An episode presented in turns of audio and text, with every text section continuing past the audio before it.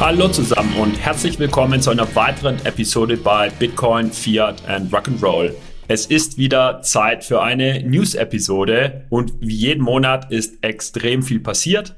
Genau deshalb haben wir für euch das Wichtigste herausgepickt, so wie wir es denn für relevant und interessant halten. Noch mehr News findet ihr in unserem zugehörigen Newsartikel, den wir bei Payment and Banking gepostet haben.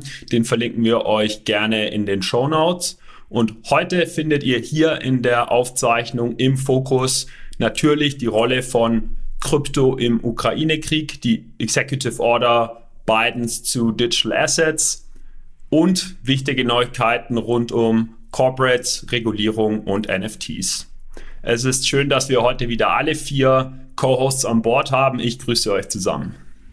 Hallo zusammen. Hallo zusammen. Genau, und bevor wir starten, noch etwas Housekeeping von unserer Seite. Wir verweisen immer wieder gerne auf unsere Social Media Präsenz bei LinkedIn, Twitter, Telegram und YouTube. Dort findet ihr unsere Episoden auch immer mit Videos. Und ähm, wenn ihr unsere Inhalte gut findet und uns unterstützen wollt, dann beteiligt euch dort mit Teilen, Liken, Abonnieren und natürlich kommentieren. Ja, auch heute sprechen wir wieder ein Dankeschön an alle HörerInnen aus für die Treue und die positiven Feedbacks, die wir immer wieder erhalten. Und jetzt schlage ich vor, starten wir unmittelbar mit den Inhalten von heute. Ja, und da fangen wir doch direkt mit dem ja, schlimmen Russlandkrieg an und dem Ukraine-Krieg. Ähm, Krypto spielt hier eine, eine ganz besondere Rolle. Es ist wirklich beeindruckend, welche News wir da in den letzten Wochen äh, erlebt haben aus ganz unterschiedlichen Richtungen. Und der Krieg hat einfach gezeigt, dass mächtige Technologien wie zum Beispiel Kryptowährungen, aber eben die Blockchain-Technologie im Allgemeinen sowohl positiv als auch negativ eingesetzt werden können. Ähm, ja, zumindest wurde die Debatte um den negativen Einsatz ähm, sehr, sehr laut geführt. Und jetzt äh, wollen wir uns mal angucken, was denn da überhaupt dahinter steckt, ob es denn auch diese negativen Einsätze von der Technologie gab. Und äh, fangen wir mal an mit der Situation und, äh, rund um Russland.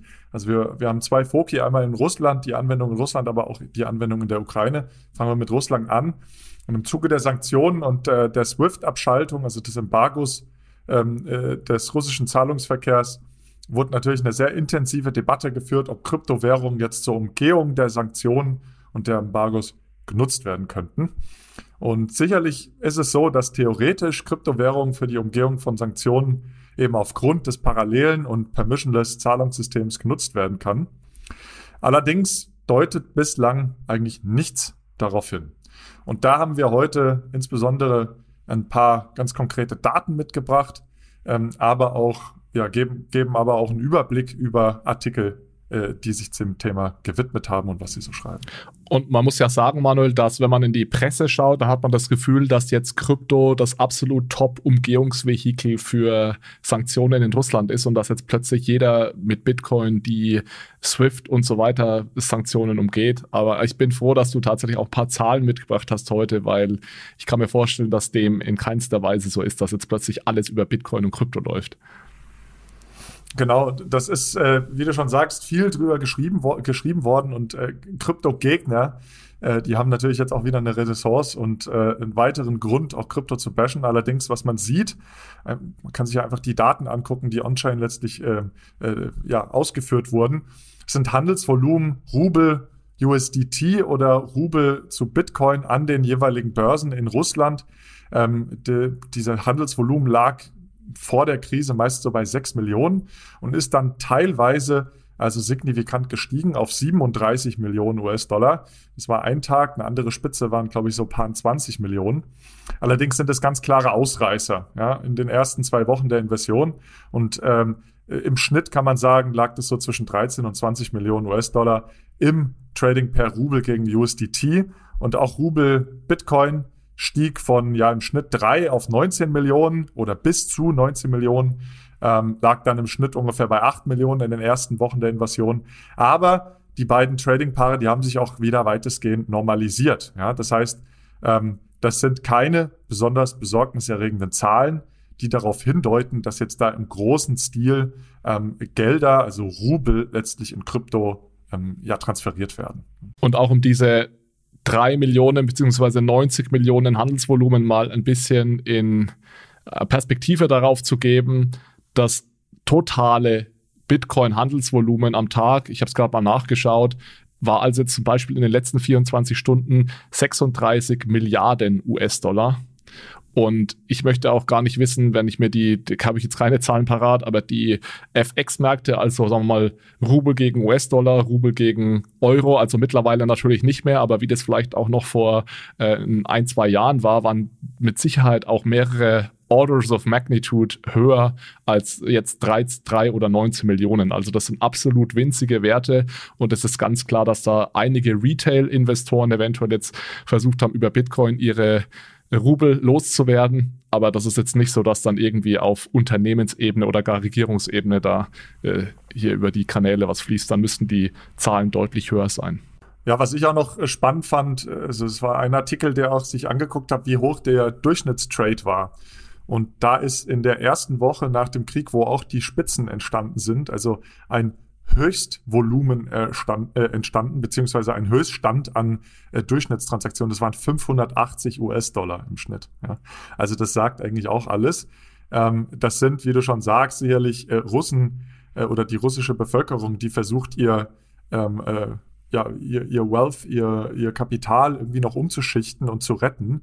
Und äh, ja, da stellt sich natürlich die Frage, sollte man das erlauben, sollte man das nicht erlauben? Ähm, es kam ja der Wunsch aus der Ukraine, eben, äh, dass die Börsen jegliche Wallets russischer ähm, äh, ja, Nutzer letztlich blocken. Dem wurde bislang nicht Folge geleistet. Äh, und man hat gesagt, nee, man wartet hier ähm, auf entsprechende Re äh, Regulierungen und Gesetze, die das letztlich verlangen, aber man macht es per se nicht. Und ich denke, darüber lässt sich auch ethisch sicherlich äh, ja, diskutieren, ob das äh, gerechtfertigt ist, wenn man ein äh, Zahlungssystem oder ein, ein, ein, ein Transaktionssystem hat, wo wirklich jeder äh, selbst dafür verantwortlich ist, seine Bitcoins zu verwahren oder es zumindest kann, ja, ähm, dann sollte man hier nicht einfach general den, den, den Stecker ziehen, sondern es auch ermöglichen, dass man ähm, als Normalrusse, äh, und das soll jetzt nicht despektierlich klingen, ähm, eben auch die Möglichkeit hat, sein Kapital zu sichern. Ich habe mal eine, eine Frage. Also wir haben jetzt darüber geredet, dass empirisch gesehen, wir, wenn wir das beobachten, die Situation, dann ist es nicht so oder es deutet nichts darauf hin, dass Krypto tatsächlich in großem Maße genutzt wird, um Sanktionen zu umgehen. Die Frage, die ich habe, ist, ist es aber theoretisch eventuell gut geeignet? Und falls das der Fall ist, kommen wir da dann vielleicht in den nächsten ein, zwei, drei Jahren dorthin, dass Krypto immer mehr für die Umgehung der Sanktionen genutzt wird. Wenn wir mal annehmen, dass dieser Konflikt jetzt nicht in ein paar Wochen vorbei ist, sondern eventuell vielleicht sogar noch Jahre weitergeht oder Russland ähnlich wie der Iran jetzt wirklich jahrelang unter Sanktionen äh, gestellt wird, kann es dann sein, dass Krypto eventuell in Zukunft als Umgehungsvehikel genutzt wird oder sprechen da Argumente dagegen, beziehungsweise welche Argumente sprechen dafür? Also ich denke, ein, ein großes Argument, was dagegen spricht, ähm, ist sicherlich die Transparenz der Technologie und auch, dass der Großteil der Börsen, die jetzt gerade in den letzten äh, Jahren sich institutionalisiert haben und dann natürlich auch die Geldwäsche und äh, KYC-Vorschriften erfüllen müssen, eben ihre Kunden kennen müssen und äh, durch Analytics-Firmen, On-Chain Analytics-Firmen diese Adressen von sanktionierten Personen bereits geblockt wurden. Ja? Ähm, heißt also, das ist nicht wirklich geeignet, ähm, weil überall an den äh, Börsen, die also diese Vorschriften erfüllen und die Analytics nutzen, die Alarmglocken letztlich angehen würden oder auch sofort eben die, Block, äh, die, die Wallets blockiert werden würden, wenn dort Geld eingehen würde von den sanktionierten Personen. Es ist sehr, sehr einfach, diese Kontrollen durchzuführen, wahrscheinlich sehr viel leichter als im heutigen äh, Geldsystem, wo zum Teil eben auch die ähm, Transaktionsketten äh, nicht so einfach ähm, äh, verfolgt werden können, wie es äh, über die Blockchain-Technologie möglich ist. Und dazu würde ja in dem Zusammenhang auch noch kommen, dass man den Handelspartner ja auch äh, kennen muss und er ja auch Krypto akzeptieren muss als Zahlungsmittel. Ne? Also das ist ja auch häufig ähm, nicht der Fall, dass, dass das die andere Vertragspartei in dem Sinne möchte. Und das ist auch, denke ich, ein Aspekt, der so häufig vergessen wird in der ganzen Diskussion. Ich denke, das ist auch ein Hauptgrund, warum wir aktuell sehr wenig Kryptobewegung sehen, vor allem im Instit auf institutioneller Ebene oder auf Ebene von äh, den Regierungen, weil die komplette Infrastruktur noch nicht existiert.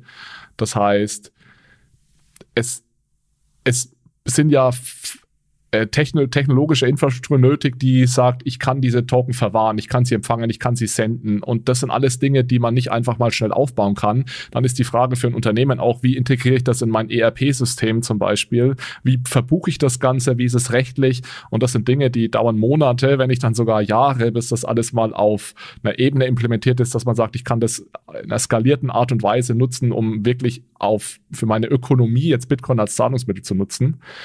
Äh, nichtsdestotrotz fand ich bis jetzt die Diskussion ein bisschen zu sehr pro Bitcoin im Sinne von, es ist, äh, gibt überhaupt keine Möglichkeit, dann jetzt Bitcoin zu nutzen. Ich glaube schon, dass man Bitcoin rein theoretisch dafür nutzen kann, aber eben aktuell sehr begrenzt und vielleicht in Zukunft immer noch begrenzt auf Gründen wie, äh, Gründen wie die Transparenz zum Beispiel. Aber ich würde nicht sagen, dass Bitcoin jetzt völlig ungeeignet ist, um äh, Sanktionen zu umgehen, weil ich kann eben relativ einfach mir eine Bitcoin-Adresse anlegen. Da muss ich niemanden für fragen. Ich kann mir da Bitcoin schicken auf diese Adresse und ich kann dann diese Bitcoins auch erstmal versenden, weil es ist ist natürlich kaum möglich, dass ich äh, sage, ich kann die Bitcoin äh, mit einer neuen Adresse nicht versenden, weil die schon geblacklistet ist. Also das ist ja meistens erst nachdem ich mal was falsch gemacht habe, werden dann Adressen geblacklistet und dann kann ich die nicht mehr nutzen. Aber solange das eben nicht der Fall ist, kann ich da auch erstmal ähm, mit Bitcoin ähm, krumme Dinge tun, wie Waffen kaufen und so weiter, sondern weiß man erst im Nachhinein, dass da was schiefgelaufen ist oder nicht. Ja, das ist äh, schon ein gutes Argument und ich meine, wir haben ja jetzt bisher auch die institutionalisierten Services von Virtual Asset Service Providern, also Börsen oder auch Wallet Providern äh, angesprochen, die ja dann auch die äh, entsprechenden äh, Vorschriften erfüllen müssen. Natürlich ist es möglich, über Self-Custody Wallets äh, äh, entsprechend ähm, äh, die Kryptos direkt peer-to-peer -peer zu übertragen. Das ist ja natürlich auch den, die Natur der Technologie. Und hier ähm, ist sicherlich natürlich die, die Verfolgbarkeit äh, gegeben. Allerdings, äh, solange das, äh, die Kryptos nicht auf einen solchen zentralisierten Server ähm, beziehungsweise einen zentralisierten VASP äh, transferiert werden, da gibt es da auch keine Möglichkeit, irgendwie die Transaktionen dann zu blocken, weil die Wallets ja nicht geblockt werden können. Und dazu gibt es natürlich die Möglichkeit, Mixing-Services zu nutzen, ähm, die aber auch zunehmend unter Druck geraten. Also äh, die UKs National Crime Agency fordert zum Beispiel jetzt auch die Einhaltung der äh, Geldwäschegesetze von Mixern wie äh, beispielsweise dem Wasabi Wallet.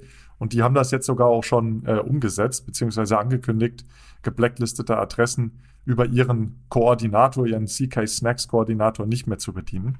Ähm, also ich, ich finde es total spannend, in welche Richtung sich auch die äh, Ö Ökonomie, die Kryptoökonomie jetzt durch diesen Krieg entwickelt, dass wir zum Beispiel eben einen Mixer sehen, einen Mixing-Service sehen, der jetzt bereit ist, also ähm, äh, AML-Checks äh, zu machen und ähm, äh, ja, Financial Crime Checks zu machen und dann nur saubere Adressen sozusagen anzunehmen. Bisher fokussiert ja unsere Diskussion stark darauf, welchen Schaden Krypto anrichten kann, äh, indem die Kriegspartei Russland gestärkt wird. Äh, vielleicht äh, wollen wir auch diskutieren, inwieweit die Kriegspartei Ukraine von äh, Krypto profitieren kann. Zum Beispiel dadurch, dass äh, Länder weltweit ähm, äh, ähm, Spenden an die Ukraine machen können, ohne dass Russland überhaupt äh, davon erfährt, ja, wer gespendet hat, ähm, um so weitere Konflikte zu vermeiden. Sehr gerne, ja. Ähm, also da, da sehen wir praktisch die, es gibt Medien, die sagen irgendwie Kriegsgeld und Friedengeld. Also da sehen wir dann irgendwie die positive Seite. Ja, ich weiß nicht, ob man das jetzt Kriegs- und äh, Friedengeld lenken muss. Aber positive Seite in dem Sinne, dass äh, die Krypto Währungen oder auch die, die Blockchain-Technologie eben eingesetzt werden kann, um relativ einfach und effizient Spenden einzusammeln. Und äh, genau das hat eben auch die ukrainische Regierung ähm, erkannt, relativ schnell am 26. Februar schon äh, nach, kurz nach ähm, ja, dem, dem äh, Kriegsbeginn, haben sie also über ihren offiziellen Twitter-Account äh, Bitcoin und Ether-Adressen äh, getweetet und haben da also über 60 Millionen US-Dollar äh, empfangen, unter anderem auch ein CryptoPunk äh, als NFT. Ähm, Gavin Wood, der Gründer von Polkadot, hat äh, beispielsweise, ich glaube, 5,8 Millionen US-Dollar habe ich gelesen, gespendet. Also da ist äh, sehr, sehr viel äh, Geld eingekommen und das war, ja, wie man heutzutage sieht, sehr einfach. Man tweetet einfach die Adressen und schon ähm, fließt eben das Geld rüber. Also da kann ich auch eine kurze Geschichte erzählen. Bei mir war es genauso. Ich habe da mitgemacht und ich war wirklich beeindruckt, wie einfach das war. Also einfach Metamask, Wallet verbinden, Betrag eingeben, Send, dann wird es signiert und das Geld ist durch. Also das ist schon wirklich, finde ich, wirklich sehr spannend zu sehen, wie denn jetzt Crypto auch in der Real World äh, wirkliche Vorteile bieten kann. Weil wenn es jetzt über eine Bank gelaufen wäre, über, über eine Hilfsorganisation, nicht so schnell und nicht so direkt. Also das fand ich persönlich sehr positiv hier ähm, zu unterstützen. Ja, da sieht man, dass Krypto selbst ist neutral. Ja, und genauso wie der US-Dollar neutral ist oder auch US-Dollar-Bargeld vor allem neutral ist. Die Frage ist halt, was macht man damit? Und ja, das werden legale Dinge damit getan und auch illegale Dinge. Und genauso würde ich da auch drauf schauen. Man muss fairerweise sagen, klar, da wurden jetzt 100, vielleicht sind sogar, glaube ich, schon 150 Millionen US-Dollar im Gegenwert äh, an Krypto gespendet. Aber das ist natürlich nur ein Tropfen auf dem heißen Stein im Vergleich zu den schon noch den offiziellen Wegen, die genutzt werden, um US-Dollar zu spenden. Also da sind wir ja bei mehreren Milliarden schon. Von daher ist es nicht so, dass jetzt Krypto die einzige Möglichkeit ist, dort irgendwie Geld hinzusenden, sondern das, der Großteil geht schon noch über die existierenden Rails. Ja, aber es ist total spannend, was für Projekte da entstanden sind. Also es gibt auch so eine NGO, Come Back Alive heißt die, die hat sich schon 2014 gegründet, als die Krim annektiert wurde, ähm, mit dem Ziel, das Militär zu unterstützen. Ähm, und die hat also auch äh, mehrere Millionen eingesammelt, haben beispielsweise auch eine DAO gestartet, haben über die DAO äh, Geld eingesammelt und auch eine ukrainische Flagge als NFT für 6,5 Millionen US-Dollar ähm, äh, versteigert. Das ist der zehnteuerste NFT, den es jemals gab. Ja? Ähm, und äh, ja, die Ukraine, die ukrainische Regierung, die hat angekündigt, so eine NFT-Sammlung auszugeben, Museum des Krieges, wo dann äh, jeden Tag ein Token mit einem Kunstwerk vom, vom Tag des äh, Konfliktes äh, entstehen soll. Und ja, jetzt gibt's auch diese offizielle Spenden-Website, wo sie mit FTX, also wirklich die, die äh, Spenden mit ganz vielen unterschiedlichen Kryptowährungen einsammelt diese, diese Idee, dass äh, NFTs ausgegeben werden, das war ja erst die zweite Idee. Die erste Idee war ja einen Airdrop zu machen und einen Token auszugeben für die Ukraine. Das heißt, alle Spender hätten also Anrecht gehabt auf diesen Token. Und was da gemacht wurde, ist, es wurde angekündigt, dass es einen Airdrop geben soll. Witzigerweise sind an dem Tag die Spenden nochmal massiv in die Höhe gegangen. Also es war irgendwie einer der erfolgreichsten Spendentage. Und einen Tag später hat die Regierung dann gesagt, ah nee, machen wir doch nicht. das war also einer der äh, spannendsten Rugpulls der Geschichte. der Rückzug äh, aus einem Airdrop. Äh, und äh, stattdessen dann jetzt eben die, die NFTs. Aber da sieht man auch mal, dass es, was das für einen Effekt hat, ja, dass dann sofort die Spenden in die Höhe schießen, wenn man, wenn man Ukraine-Token dafür hätte bekommen können. Was mich noch beeindruckt hat, ist die, der Innovationsgrad der ukrainischen Regierung. Also ich bin nicht sicher, ob die deutsche Regierung im, im Falle eines Konflikts äh, einen Tweet vom offiziellen Account der Bundesregierung machen würde, in dem äh, Bitcoin, Ether und äh, ERC 20 Adressen angegeben werden können, wo potenzielle Spender Kryptowährungen hinüberweisen können. Und äh, die, die ukrainische Regierung hat ja genau das getan am 26. Februar. Also äh, die, die ukrainische Regierung ist bei Social Media höchst professionell aktiv, äh, quasi in der psychologischen Komponente der Kriegsführung äh, und auch an der kryptografischen Komponente der Kriegsführung. Ähm, das finde ich sehr beachtenswert. Ja, und die, die Spendeneinnahmen, die haben auch dazu geführt, dass dann, ja, jetzt während des Krieges also ein Bill on Virtual Assets erlassen wurde. Das ist letztlich das Kryptogesetz der Ukraine, was seit äh, langem wohl in äh, Diskussion war. Und äh, Zelensky, der Präsident, hat sich wohl selber in den letzten Monaten dagegen gestellt, weil es ihm noch nicht gereicht hat, wie es ausgearbeitet war. Aber klar, jetzt aufgrund des großen Erfolges der Spendeneinnahmen äh, konnte man das äh, ein bisschen beschleunigen. Und ja, das Gesetz ist verabschiedet worden. Äh, die äh, ja, National Securities and Stock Market Commission also die äh, Aufsichtsbehörde des äh, Aktienmarktes, der sicherlich sehr klein ist in der Ukraine, der hat jetzt aber auch die Aufsicht äh, inne und vergibt die Kryptolizenzen und Banken dürfen eben auch ähm, ja, Geschäfte für VASPs, also Börsen und, und äh, Wallet-Betreiber letztlich anbieten. Ja.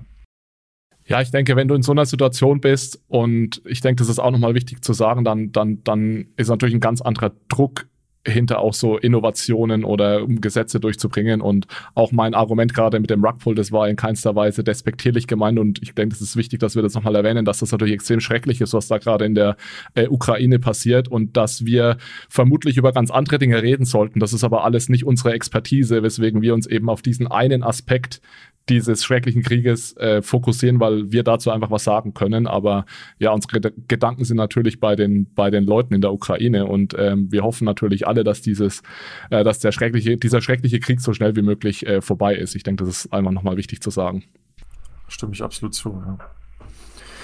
Zwei interessante Effekte ähm, hat dieser Krieg sicherlich auch auf ja, die globale Währungshoheit, kann man sagen. Ja, also das hat jetzt nicht unbedingt was mit Krypto zu tun, aber das ist für unseren Podcast und euch als Hörer natürlich auch relevant und wichtig zu erfahren. Denn was jetzt durch die Medien ging, war, dass Indien wohl ein Rupee-Rubel-Wechselkurssystem prüft, um die Russland-Sanktionen letztlich umgehen zu können. Ähm, was die da planen, ist eine Verbindung des indischen RuPay-Zahlungssystems mit dem russischen Mircard-Zahlungssystem und würde das, äh, also dieser, dieser, dieses Wechselkurssystem würde dann den bilateralen Handel zwischen Indien und Russland letztlich ermöglichen. Das heißt, die russischen Unternehmen können die Rupien verwenden, äh, um Waren aus Indien zu kaufen und andersherum. Und äh, ja, Indien könnte so natürlich auch weiterhin russisches Öl im Falle eines Ölembargos kaufen, was es ja noch nicht gibt. Aber dazu könnte es ja möglicherweise noch kommen. Ähm, und ja, was leider ein bisschen traurig ist, das, das passt sicherlich auch zu dem bisherigen Verhalten, denn Indien hat sich auch bei den UN-Abstimmungen zur, Ver zur Verurteilung der russischen Invasion in der Ukraine eben in der, in der Abstimmung hat sie die, Stelle, die Stimme enthalten.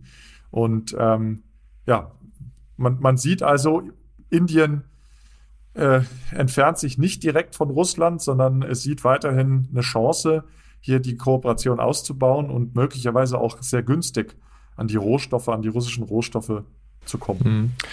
Mhm. Michi, gerne.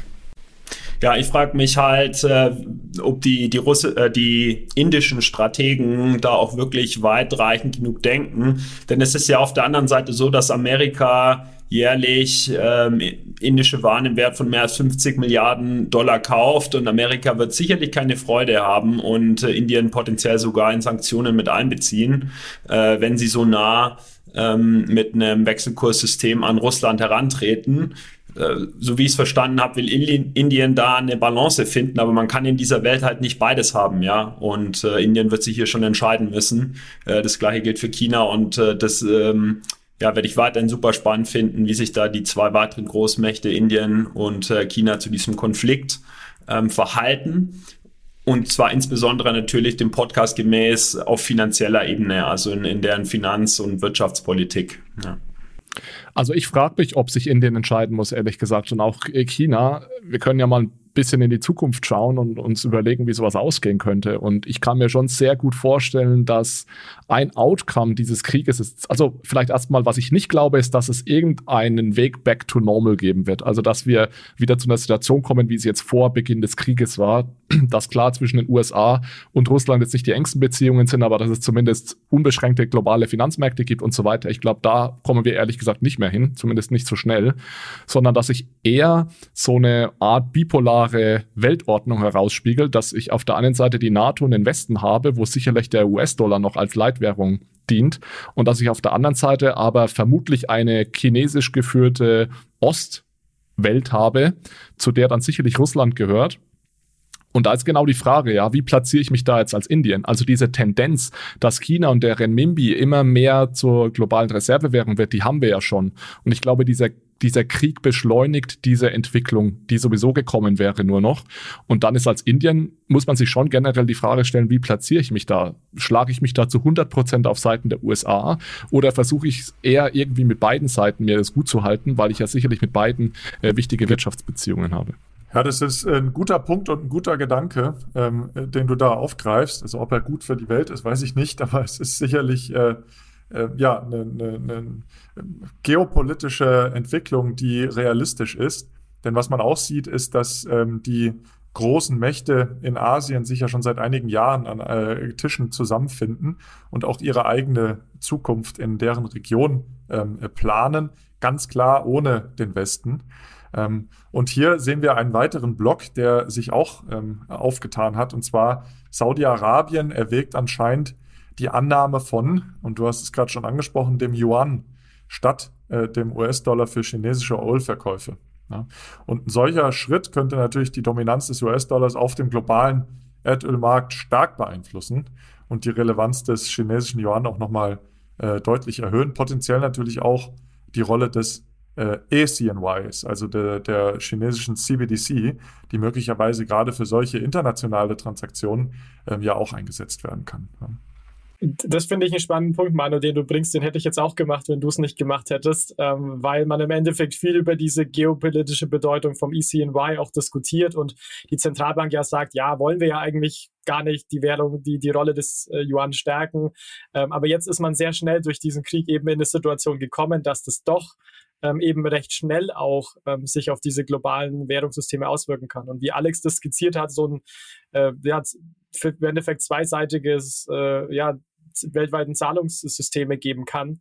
Und da ist potenziell so eine CBDC natürlich schon ein wichtiger Grundbaustein, wenn man die, wenn man da auch als Ausländer dann einfach Transaktionen tätigen kann, auch ongeboardet werden kann.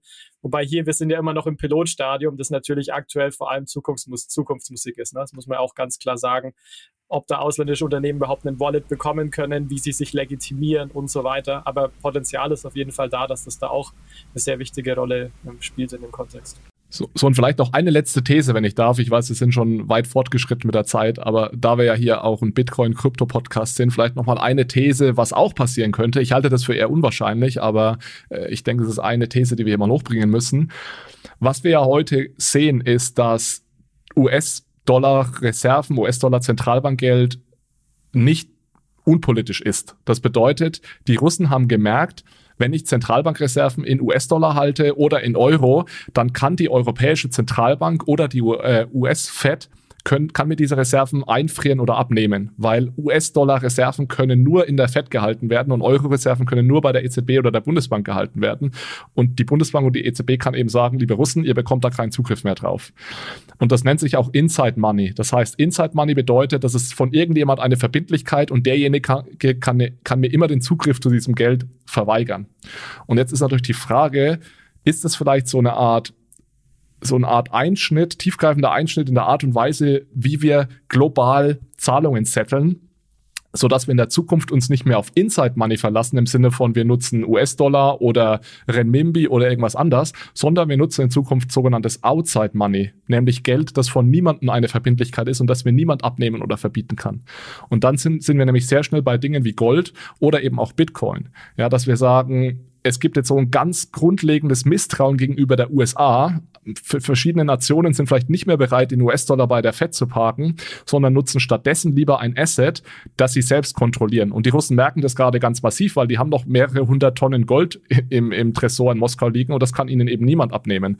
Und wenn sie irgendwie mehrere hundert Millionen Bitcoin irgendwo liegen hätten, oder vielleicht haben sie es ja auch, kann ihnen das auch niemand abnehmen. Und Bitcoin ist natürlich zumindest theoretisch extrem gut dafür geeignet, ein globales Settlement Asset zu sein. Viel besser noch als Gold, weil Gold kann ich nicht herumschicken oder so. Äh, aber Bitcoin ist teilbar, es ist transferierbar und so weiter. Von daher, wie gesagt, ich glaube nicht, dass es jetzt dazu kommt, aber das ist definitiv ein Gedanken, den ich extrem spannend finde, dass man trustless outside money nimmt als globales Settlement Asset, weil man das nutzen kann, auch wenn man seinem Gegenüber eben nicht vertraut ich, ich glaube auch, dass da ein paar Länder bestimmt in die Richtung gehen. Ähm, vermutlich auch Länder, wo man jetzt vielleicht Demokratie nicht so hoch schreibt, muss man auch klar sagen. Das sind da vermutlich die ersten Kandidaten. Ähm, aber ich, ich denke, dass wir da das Thema, wir haben es ja auch ähm, in, in vorherigen Podcasts mal besprochen, ob Zentralbanken ihre Währungsreserven in Bitcoin investieren sollten. Und da haben einige gesagt, so ja, hm, eher nicht aktuell. Aber ich glaube, dass jetzt auf, als Reaktion auf den Krieg das wirklich einige, vor allem kleinere Länder auch überdenken werden. Ja, aber Alex, ich stimme dir zu. Ich glaube, das letzte Wort zur Rolle von Kryptowährungen, insbesondere in internationalen Konflikten, ist noch nicht äh, gesprochen. Also äh, Manuels äh, super Analyse hat ja gezeigt, dass es momentan noch eine untergeordnete Rolle spielt, aber zumindest theoretisch ähm, äh, kann durchaus, können Kryptowährungen durchaus eine höchst relevante Rolle spielen und äh, seid euch gewiss, wir, wir behalten diese Rolle gut im Blick. Gut, Vollgas aufs nächste Thema, würde ich sagen. Das war jetzt eine knappe halbe Stunde ähm, Ukraine, Krieg, Konflikt, aber ich glaube, das gibt das Thema auch her und es war eine spannende Diskussion. Aber jetzt, Jonas, äh, lass uns doch weitermachen mit dem Thema Mika. Da gab es nämlich ein Update. Du hast ja schon ein Interview dazu geführt, kannst vielleicht kurz noch mal was dazu sagen und jetzt hat sich da aber seitdem noch einiges ergeben. Ja, sehr gerne. Also da gab es wirklich ein Hin und Her, ähm, was man sehr, sehr selten in der Politik auch sieht, ehrlich gesagt. Also da ist sehr, sehr viel passiert. Ich habe ja am 4.3. schon eine Episode mit Frank Schäffler von der FDP zu dem Thema Bitcoin-Verbot in Europa aufgenommen. Ähm, vielleicht um nochmal alle Hörerinnen und Hörer abzuholen, worum geht's? Es geht, wie Alex schon gesagt hat, um die Mika-Regulierung, die sogenannte Markets in Crypto Assets-Regulierung, was ein Gesetzesvorschlag der EU-Kommission zur umfassenden Regulierung von Crypto-Assets war, vor allem mit Fokus auf Stablecoins um hier um euch mal durch die Chronologie durchzuführen, wirklich im Schnelldurchlauf. Ähm, zuletzt lag eben der Lead, wenn man so will, beim EU-Parlament einfach gemäß des EU-Gesetzgebungsprozesses. Also Kommission hat einen Vorschlag gemacht, dann kam es ins Parlament und da sollten dann auch Änderungsvorschläge erarbeitet werden. Und die wurden auch am 21. Februar diesen Jahres nach außen ähm, gelangt. Und da war zum Beispiel ein Absatz enthalten, der sehr, ja, für sehr viel Aufruhr gesorgt hat, der nämlich gesagt hat, ab 2025 dürfen keine Dienstleistungen rund um Kryptowerte in der EU mehr angeboten werden, die auf ökologisch nicht nachhaltigen Konsensmechanismen beruhen. Also was damit gemeint ist, ist zum Beispiel der, der Kauf oder die Verwahrung von ja, Proof of Work basierten Kryptowährungen wie zum Beispiel Bitcoin. Dieser Absatz, wie gesagt, es wurde extrem kontrovers diskutiert. Die Krypto-Community hat erstmal geschrien und was passiert ist, ist, dieser Absatz ist wieder ähm, ja, gelöscht worden, war wieder weg. Hat man gedacht, Thema abgehakt. Das war dann am 1. März. Dann am 11. März ist der Absatz wieder aufgetaucht. Das heißt, nur wenige Abstimmung, äh, nur wenige Tage vor der finalen Abstimmung in dem dafür zuständigen Ausschuss, nämlich dem Ausschuss für äh, Finanzen, ähm, Währung ähm, im EU, in, im EU-Parlament. Das heißt, am Freitag ist aufgetaucht, am Montag war die Abstimmung. Und ja, wieder Aufschrei der Krypto-Community und es wurde aber an dem 15. März, also an dem Montag, abgestimmt über diesen Antrag. Also ob man dieses, ich nenne es jetzt mal flapsig ausgedrückt, äh, Bitcoin-Verbot, zumindest für Dienstleistungen, auch wenn das nicht der beste Ausdruck ist, ob dieser Passus aufgenommen werden sollte und Nein, war die Antwort. Also es haben, der, der Ausschuss hat abgestimmt, 23 haben gesagt ja, 31 Nein, vier Enthaltungen. Das heißt, das Thema war vom Tisch. Es gab dann einen zusätzlichen Antrag, der auch von Stefan Berger äh, initiiert wurde, der eben dieses Proof of Work Verbot nicht inkludiert hatte. Dieser Alternativvorschlag wurde dann mit 33 Ja, 25 Enthaltungen und 0 Nein, also ganz klar in diesem Sinne angenommen. Und das ist auch der Gesetzesvorschlag, der jetzt in den weiteren Gesetzgebungsprozess gebracht wird, das sogenannte Trilog. Das heißt, jetzt wird er zusammen mit äh, Kommission, Parlament und Rat praktisch ähm, ja, verhandelt werden.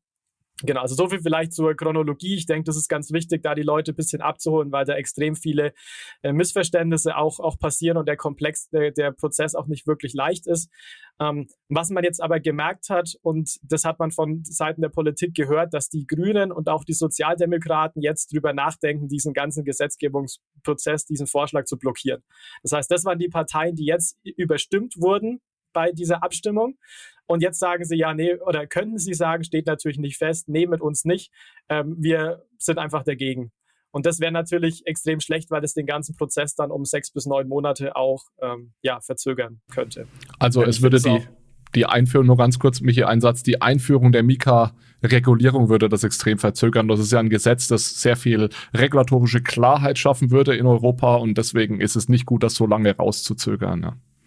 Genau, das wollte ich auch sagen, ja. Das ist so richtig schade eigentlich, weil die Mika-Regulierung als Ganze ist ja höchst relevant und auch wichtig für den Wirtschaftsstandort Europa, weil sie Klarheit schafft. Und ich finde es einfach schade, dass das jetzt an, ähm, ähm, an der sehr politischen ähm, Debatte rund um Proof of Work und deren Ener äh, Energieeffizienz äh, jetzt alles zu scheitern droht. Also ich hoffe, da, da reden die Berater und den Politikern nochmal gut ins Gewissen ja, ich, ich, ja, Manuel. Was ich total spannend fand, war die ähm, Debatte, die dann entstanden ist.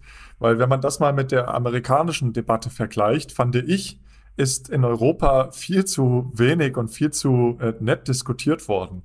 Also wenn man sich da mal anschaut, was in den letzten Monaten, äh, äh, gerade auch in der Mitte des letzten Jahres in Amerika mit diesem äh, Gesetz zur, zur Infrastrukturfinanzierung ähm, äh, diskutiert wurde, äh, wo man natürlich auch die WASPs stark besteuern wollte, um also äh, diesen Finanzplan äh, durchführen zu können. Da ist so dermaßen viel ähm, äh, drüber diskutiert worden und auch die Politiker haben sich ganz stark eingebracht und man hat wirklich so eine ganz starke Krypto-Lobby gesehen, die es meines Erachtens in Europa so gar nicht gibt. Beziehungsweise war das mein Anschein, dass es die nicht gibt.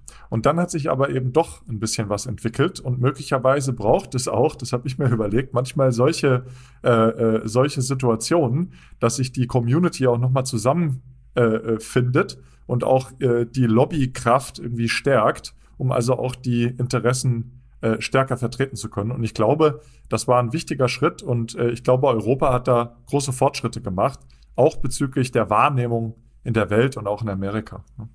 Zeigt aber sicherlich auch, dass man sich hinsichtlich Proof of Work noch nicht so einig ist. Ne? Also auch wenn die Abstimmung jetzt erstmal gewonnen wurde, es zeigt doch, dass das Thema wird früher oder später wiederkommen. Bin, bin ich mir persönlich sicher.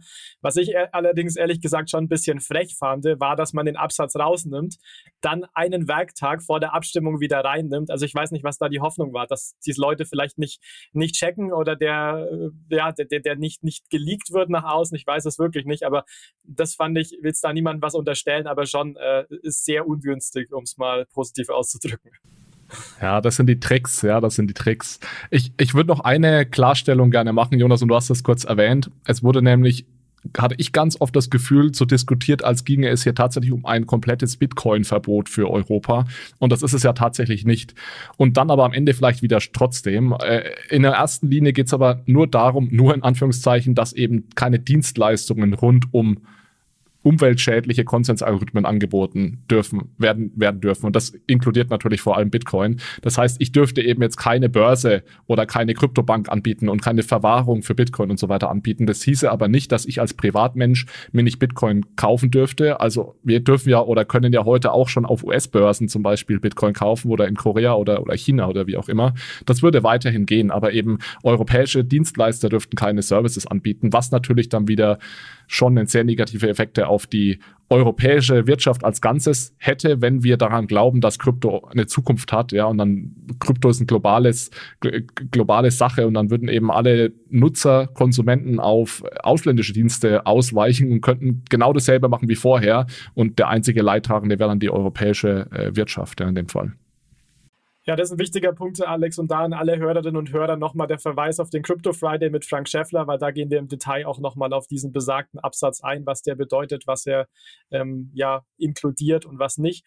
Und vielleicht zum Abschluss dieses Blogs noch den Hinweis, wie es jetzt weitergeht. Also es soll in den nächsten Tagen eine Abstimmung ähm, nochmal geben im, im, ähm, ja, im Endeffekt zu diesen Gesetzesvorschlag, also der wurde in dem Ausschuss praktisch im EU-Parlament äh, abgesegnet. Da wird jetzt nochmal drüber abgestimmt und wenn ein Zehntel der Abgeordneten ähm, sich im Endeffekt dafür ausspricht, diesen Absatz im Plenum abstimmen zu wollen, dann kommt er ins Plenum. Also das heißt, es wird jetzt noch, äh, es könnte noch sein, dass jetzt dieser Absatz nochmal direkt von allen Abgeordneten des Europäischen Parlaments abgestimmt wird.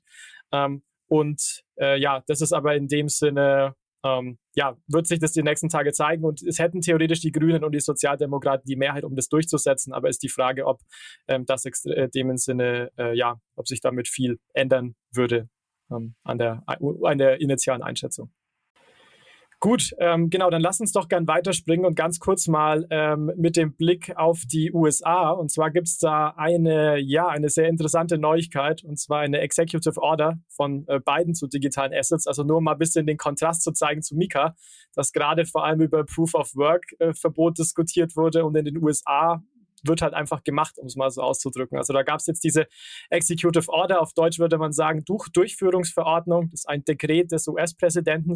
Äh, Präsidenten. Und da geht es jetzt im Endeffekt darum, dass man in den USA Maßnahmen schaffen muss, möchte, um die Potenziale und Risiken von digitalen Assets auszuschöpfen. Also es geht darum, sich mal anzugucken, was bedeutet das denn jetzt für den Verbraucherschutz, äh, für die Finanzmarktstabilität, für finanzielle Inklusion. Also man möchte jetzt sukzessive sich mal genau auch ganz viel viele verschiedene Ministerien sind involviert, sich das jetzt mal anschauen und hier im Detail, im Detail auch eine Strategie ähm, entwickeln. Und was hier, finde ich, besonders relevant ist, ist, es soll in den nächsten drei bis neun Monaten durchges durchgesetzt werden. Also wir reden da nicht von einer Strategie, die fünf Jahre dauert, sondern es wird alles innerhalb von einem Dreivierteljahr auch passieren und dementsprechend sollen dann auch Handlungsempfehlungen abgeleitet werden.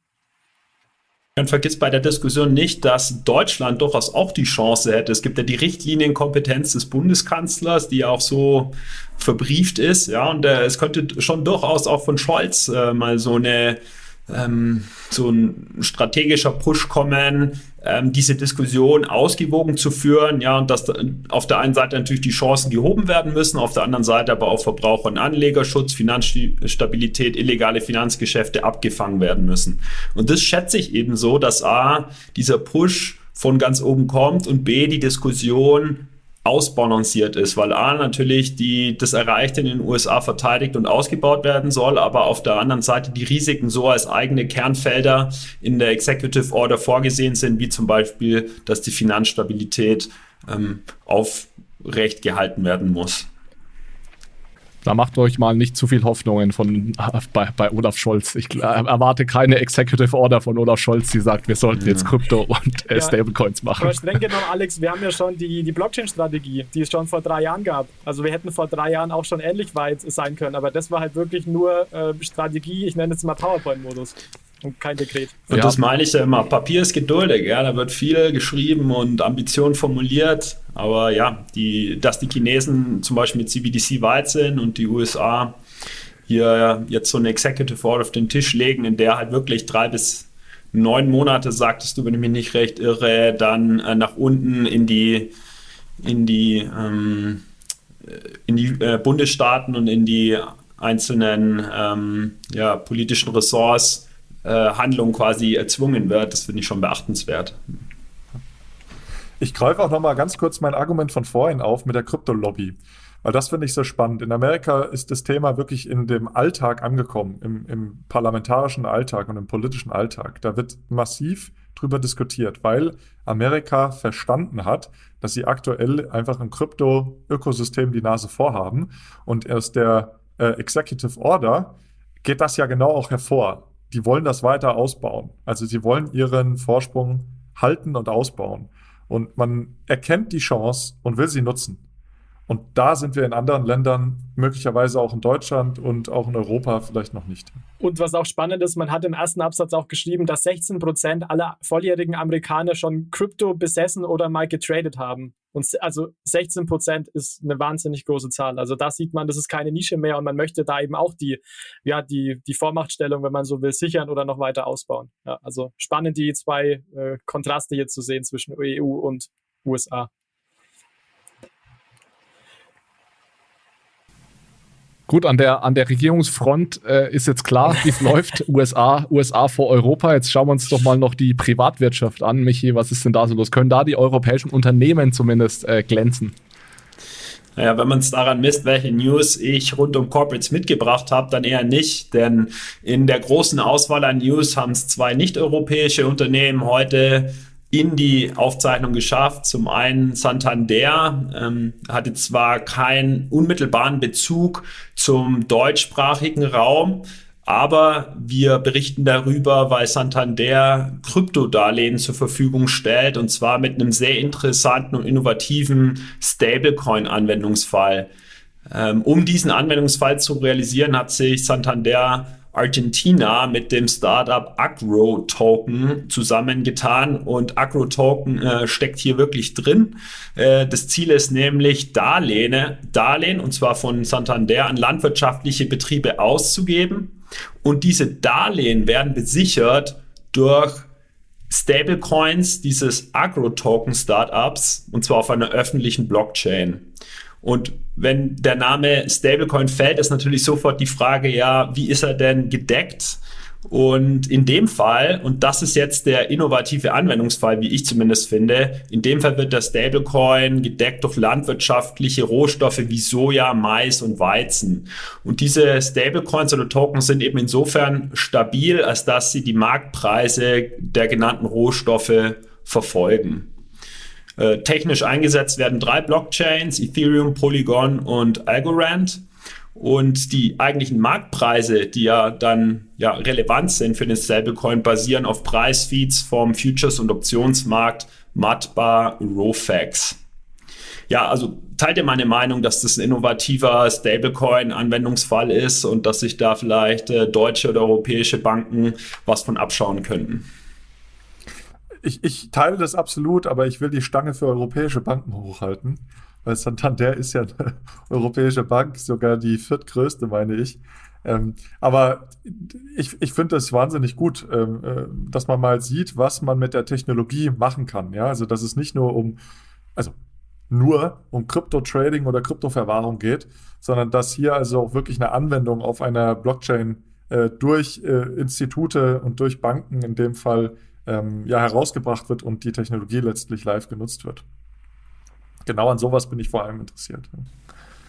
Also für mein Verständnis nochmal, was gemacht wird, ist, als ich als Landwirt kann sagen, ich lager Mais oder Weizen irgendwo ein, gegen dieses Mais und Weizen, vermutlich muss ich das überbesichern, ja, ähnlich wie bei DAI, dass ich irgendwie 50 Prozent mehr Mais als eigentlich nötig da einliefer, dann bekomme ich diesen Stablecoin, da ist also dann ein Stablecoin ja vermutlich ein Euro oder ein US-Dollar wert. Und diesen Stablecoin kann ich dann nutzen und vermutlich bei Santander in den Smart Contract einbezahlen und bekomme dafür dann accountbasierte Euros, die ich dann eben ausgebe. Genau, gut zusammengefasst. Äh, damit hast du jetzt auch schon so das Proofing oder den eigentlichen Konsens zusammengefasst. Ähm, gesprochen wurde hier in der Community auch von einem Proof of Grain Reserve, ja. Und der Trick an, in, in dem ganzen Geschäftsmodell besteht einfach darin, sicherzustellen, dass das gleiche Getreide oder der gleiche Rohstoff nicht an anderer Stelle verpfändet wurde. Ähm, weil auch hier ist ja das Ziel wieder so ein vertrauensloses System zu bauen, in dem Vertrauen nicht notwendig ist. Und in dem Fall, ähm, so ist zumindest der Wissensstand, validiert der Expo äh, oder validieren große Export Exporteure, dass dieses Getreide oder dieses Grain tatsächlich existiert und äh, sperren dann quasi dieses Getreide ähm, und validieren, dass es gesperrt ist. Ja, spannend. Ich meine, ohne Trust geht es ja nicht. Also in dem Fall musst du dann einfach den Exporteuren vertrauen. Das Problem hast du ja immer, sobald du die echte Welt mit der Blockchain-Welt verknüpfst, dass du an irgendeiner Stelle brauchst du Trust im Vergleich zu Bitcoin, was halt 100% On-Chain ist, da brauchst du keinen Trust. Aber ja, also ich finde sowas auf jeden Fall spannend, weil es natürlich eine Möglichkeit ist, meine, meine Rohstoffe, die ich eventuell aktuell nicht brauche. Ich kenne mich da, steckt da nicht zu tief drin, aber wahrscheinlich sind die einfach, liegen die einfach rum und die kann ich im Endeffekt nutzen, um Liquidität zu bekommen über einen gewissen Zeitraum. Und das ist schon, schon spannend und äh, eigentlich auch genau der Anwendungsfall, Manu, das ist gerade gesagt, den, den man immer so im Kopf hat, dass man sagt, ich kann eben nicht handelbare Dinge plötzlich handelbar machen und Liquidität dafür bekommen. Genau, und äh, zum Abschluss noch, äh, das Ganze wird jetzt mal in Argentinien äh, lanciert, im Erfolgsfall dann nach Brasilien und Paraguay übernommen und dann, und hier kommt wieder die Ambition der Bank durch, es ähm, auch in den USA ausgerollt werden. Aber ja, das ist Zukunftsmusik und wird sicherlich hier wieder genannt werden, wenn es die Santander soweit schafft. Ja, sonst würde ich vorschlagen, ziehe ich mal eine Bank weiter. Und äh, es gibt kaum eine News-Episode, bei der nicht Goldman Sachs wieder auftaucht, denn die Bank ist weit oder taucht weiterhin tief, tief äh, in den Crypto-Space ein. Nur mal hier so eine Kurzchronologie zu machen. Im März letzten Jahres wurde der, der Bitcoin-Handelstisch der Bank wieder neu gestartet.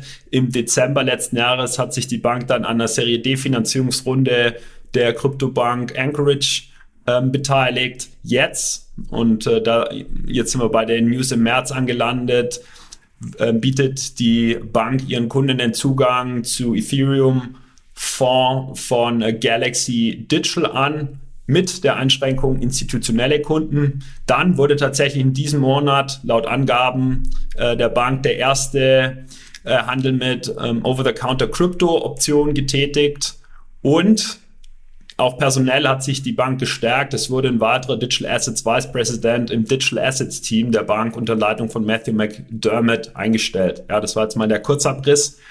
Ähm, ja, der für mich zumindest eindrücklich ähm, war, äh, ja, deutlich macht, wie aktiv die Bank ist.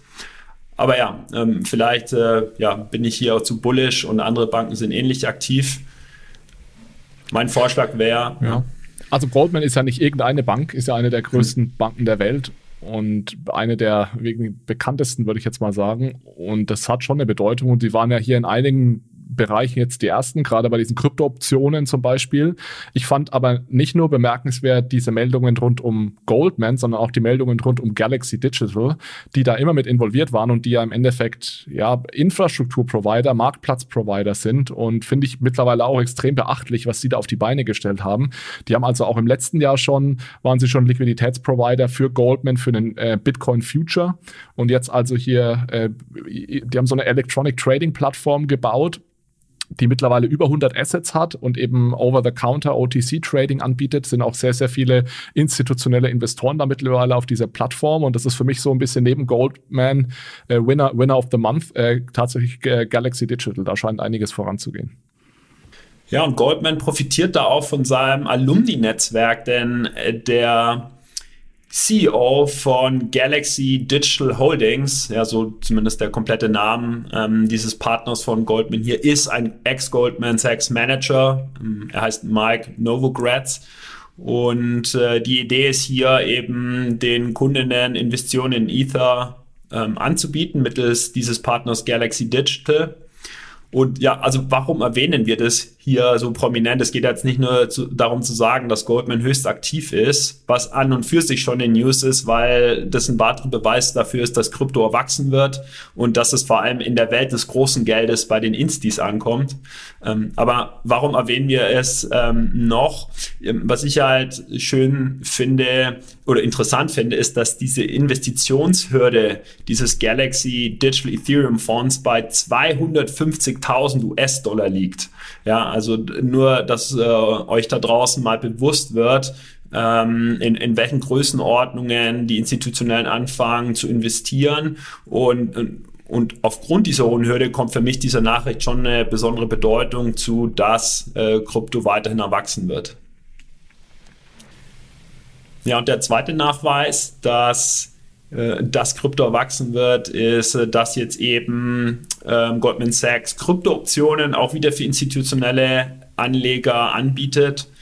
Ähm, die, das betrifft jetzt die Handelseinheit von Goldman und zwar für äh, digitale Vermögenswerke, äh, Vermögenswerte und zwar wurde die allererste außerbörsliche, also Over-the-Counter äh, Kryptotransaktion in Form einer Bitcoin-Option durchgeführt, auch wieder mit dem Partner Galaxy Digital. Und das Ziel ist hier, zum einen Bitcoin-Miners und zum anderen Hedgefonds die Möglichkeit zu geben, ihre Kryptorisiken abzusichern. Das ist ja die Idee hinter Optionen oder halt auch ihre Renditen zu steigern. Ja, das war ja eigentlich so einer der Bausteine, der immer noch gefehlt hat für äh, wirklich professionelle Investoren. Wenn du da eine Long-Position hast und also äh, extrem ein, ein, ein extremes High-Risk-Asset hast, willst du eigentlich irgendwie zumindest teilweise das Risiko hedgen. Und diese Möglichkeiten gab es bisher nur begrenzt in Form von Futures. Und jetzt kommen eben noch Optionen dazu, äh, die einem nochmal ganz andere Auszahlungsprofile letztlich ermöglichen, wenn man die miteinander kombiniert. Also meines Erachtens ein äh, fast schon überfälliger Schritt, ähm, aber spannend, dass hier Goldman eben den ersten Schritt macht. Ja, um es leicht zu korrigieren, also dieser Markt für solche Krypto-Optionskontrakte, der war durchaus schon verfügbar, aber der war halt voll dominiert von kryptonativen Unternehmen.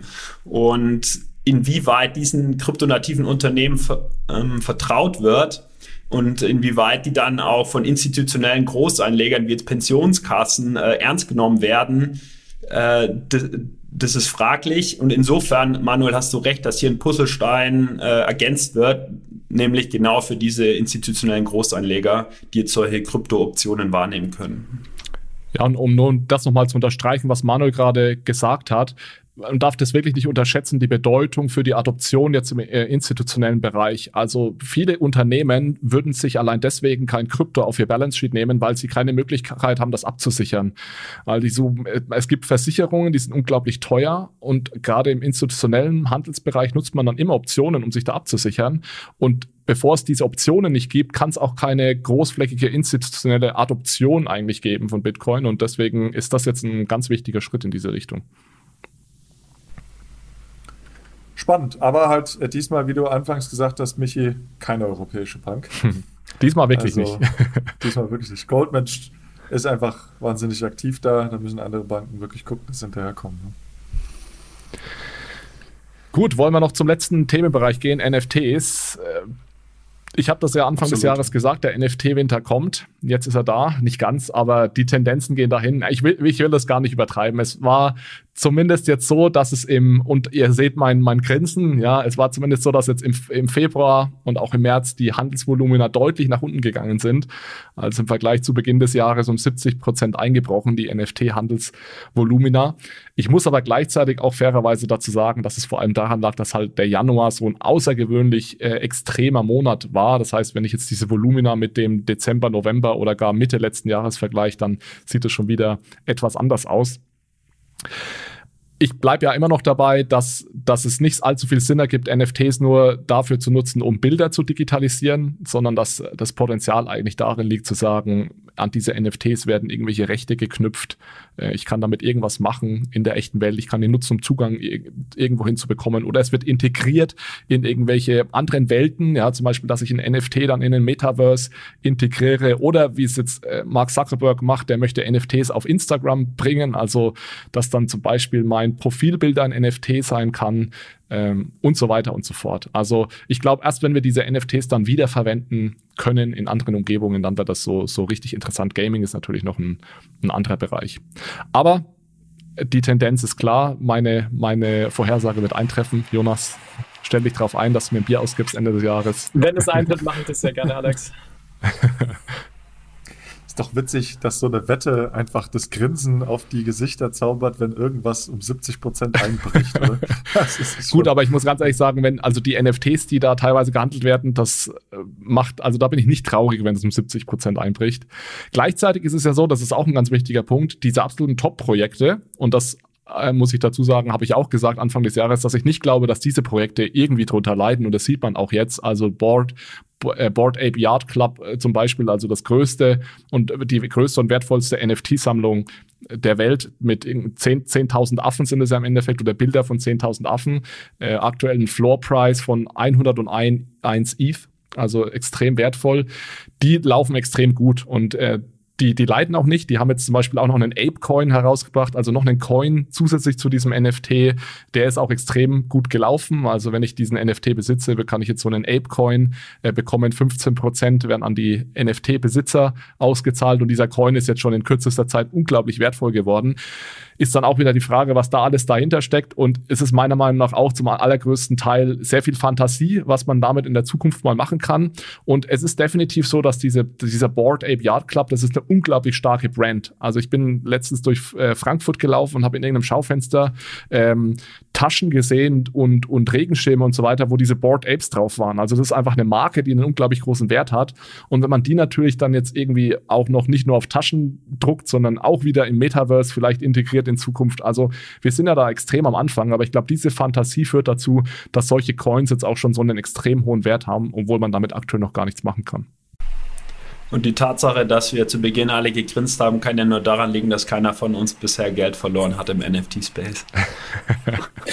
Und ich denke, wir sind uns alle auch einig, dass Potenzial auf jeden Fall da ist. Das haben wir ja in vielen Episoden auch schon thematisiert, aber das halt zu so einer unglaublichen Rallye, die vermutlich seinesgleichen sucht, natürlich auch gehört, dass man irgendwann äh, ja sich ein bisschen normalisiert, auch mal crasht, dass auch einfach der, viele der Scam-Projekte, die auf dem Markt sind, einfach mal, ich nenne es mal rausgespült werden. Also deswegen auch Alex, wenn, äh, wenn ich da immer, immer grinst mit deiner Projection, ich meine, langfristig ist es klingt blöd, aber es ist natürlich erstrebenswert, weil sich so der Markt hat ein bisschen bereinigt von nicht seriösen Projekten. Ja. Ja, ich glaube, do your own research gilt ganz generell im Crypto-Space, aber vor allem äh, bei NFT, ja, weil man muss halt schon gut recherchieren, um den Scam von diesen wenigen seriösen, erfolgreichen Projekten äh, zu differenzieren. Einen interessanten Punkt, äh, den du gerade ge äh, gebracht hast, Alex, würde ich noch kurz aufgreifen, und zwar die kommerzielle Vermarktung von den Boyd Apes, die du da in, in Frankfurt gesehen hast. Interessanterweise hat jetzt das, äh, die Gründerfirma Hugo Labs auch die CryptoPunks gekauft, beziehungsweise die äh, Rechte an den CryptoPunks und hat diese dann direkt den Haltern von CryptoPunks übertragen. Weil bei den CryptoPunks war es bislang so, dass sie keine kommerziellen Rechte hatten an dem CryptoPunk, den sie letztlich per NFT besitzen. Ja? Also das ist sicherlich auch nochmal äh, eine Debatte für sich. Was hat man denn dann überhaupt, wenn man jetzt einen CryptoPunk-NFT besitzt, bevor dieser Deal stattgefunden hat? Denn jetzt ist es eben möglich für die Besitzer vom CryptoPunk eben ihren CryptoPunk auch zu vermarkten und beispielsweise eben auf eine Tasche drucken zu lassen und dann auch selber zu verkaufen. Vorher war das nicht möglich. Ja. Und äh, das hat man bei den Board Apes schon gesehen. Jetzt eben nach der Akquisition ist es auch bei den CryptoPunks der Fall, dass das möglich ist. Dann lasst uns doch zum Abschluss noch zu unseren Fundstücken kommen. Vielleicht könnt ihr alle ganz knapp zusammenfassen, was eure Fundstücke sind. Michi, möchtest du beginnen? Gerne. Ich habe eine Studie der Credit äh, Suisse mitgebracht namens Metaverse: A Guide to the Next Generation Internet. Spannend ist A, erstmal die Definition. Ähm, also die, die Bank hat eine ziemlich ähm, präzise Vorstellung in dieser Studie, was für sie das Metaverse genau ist.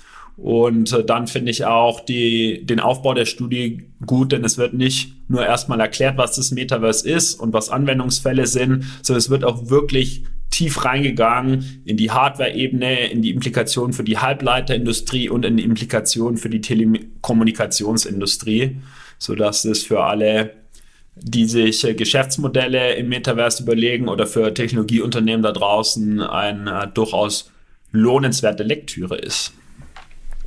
Jonas, dein Fundstück. Ja, dann mache ich gern weiter. Und zwar habe ich einen Zeitungsartikel ähm, von der Zeitung äh, Time mitgebracht äh, mit dem Titel The Prince of Crypto Has Concerns. Es geht um Ethereum ja, Creator äh, Vitalik Buterin.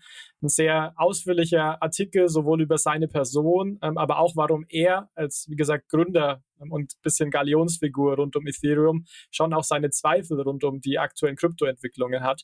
Ähm, also sehr, sehr spannend, auch mal von so einer Person auch durchaus mal kritische Punkte zu Krypto zu hören. Deswegen kann ich das allen empfehlen und packen wir natürlich wie gewohnt in die Show Notes. Der Artikel steht tatsächlich auch noch auf meiner Reading List. Manuel, möchtest du weitermachen? Klar, ich habe einen Report aus Deutschland mitgebracht von der Firma Cashlink. Äh, der Report heißt, wie die Asset-Tokenisierung den privaten Kapitalmarkt revolutioniert.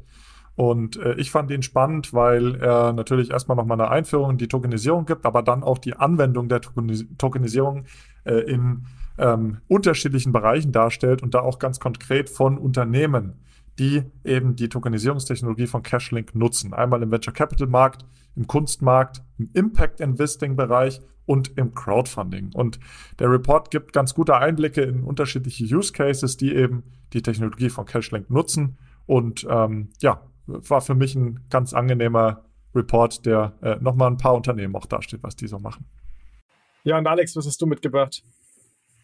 Ja, mein Fundstück ist ein Artikel oder das Artikel ist eigentlich schwer untertrieben, sondern ein Feature der New York Times nennt sich The Latecomers Guide to Crypto.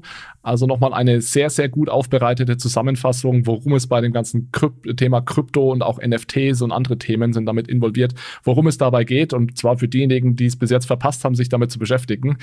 Extrem gut gemacht, also wirklich top, top Journalismus at its best, äh, würde ich sagen. Eine der besten äh, Zusammenfassungen, die ich zu dem Thema oder Aufbereitungen, die ich zu dem Thema äh, gelesen habe. Und deswegen äh, packe ich euch das gerne in die Shownotes als mein Fundstück. Okay, dann würde ich sagen, sind wir durch für heute. Vielen Dank. Es waren viele Nachrichten. Fokus war heute auf der Ukraine und dem Russland-Ukraine-Konflikt. Wir bedanken uns wie immer fürs Zuhören. Vielen Dank, dass ihr bis zum Ende durchgehalten habt. Vielen Dank wie immer für Feedback von euch, für eine gute Bewertung bei iTunes oder seit kurzem auch bei Spotify möglich, für einen Daumen hoch bei YouTube, für einen Kommentar. Kommt in unsere Telegram-Gruppe und dann hören wir uns wieder beim nächsten Mal. Vielen Dank und ciao, ciao. Tschüss. Ciao danke. zusammen.